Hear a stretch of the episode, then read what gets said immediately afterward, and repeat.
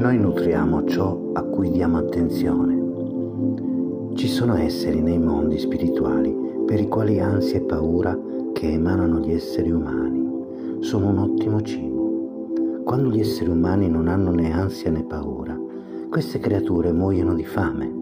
Coloro che ancora non sono sufficientemente convinti di questa affermazione possono comprenderla solo come qualcosa con cui si fa un paragone ma per coloro che hanno dimestichezza con questo fenomeno, esso è una realtà.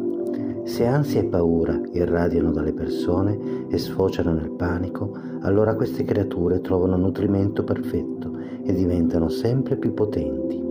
Questi esseri sono ostili verso l'umanità. Tutto ciò che si nutre di emozioni negative, di ansia, paura e superstizione, disperazione o dubbio sono in realtà forze ostili nei momenti supersensibili che lanciano degli attacchi crudeli sugli esseri umani, mentre loro ne vengono nutriti.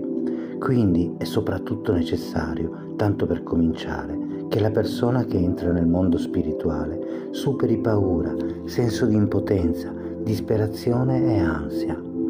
Ma queste sono esattamente le emozioni che appartengono alla cultura contemporanea e al materialismo perché è estraneo alle persone dal mondo spirituale e perché questo materialismo è particolarmente adatto per evocare impotenza e paura dell'ignoto.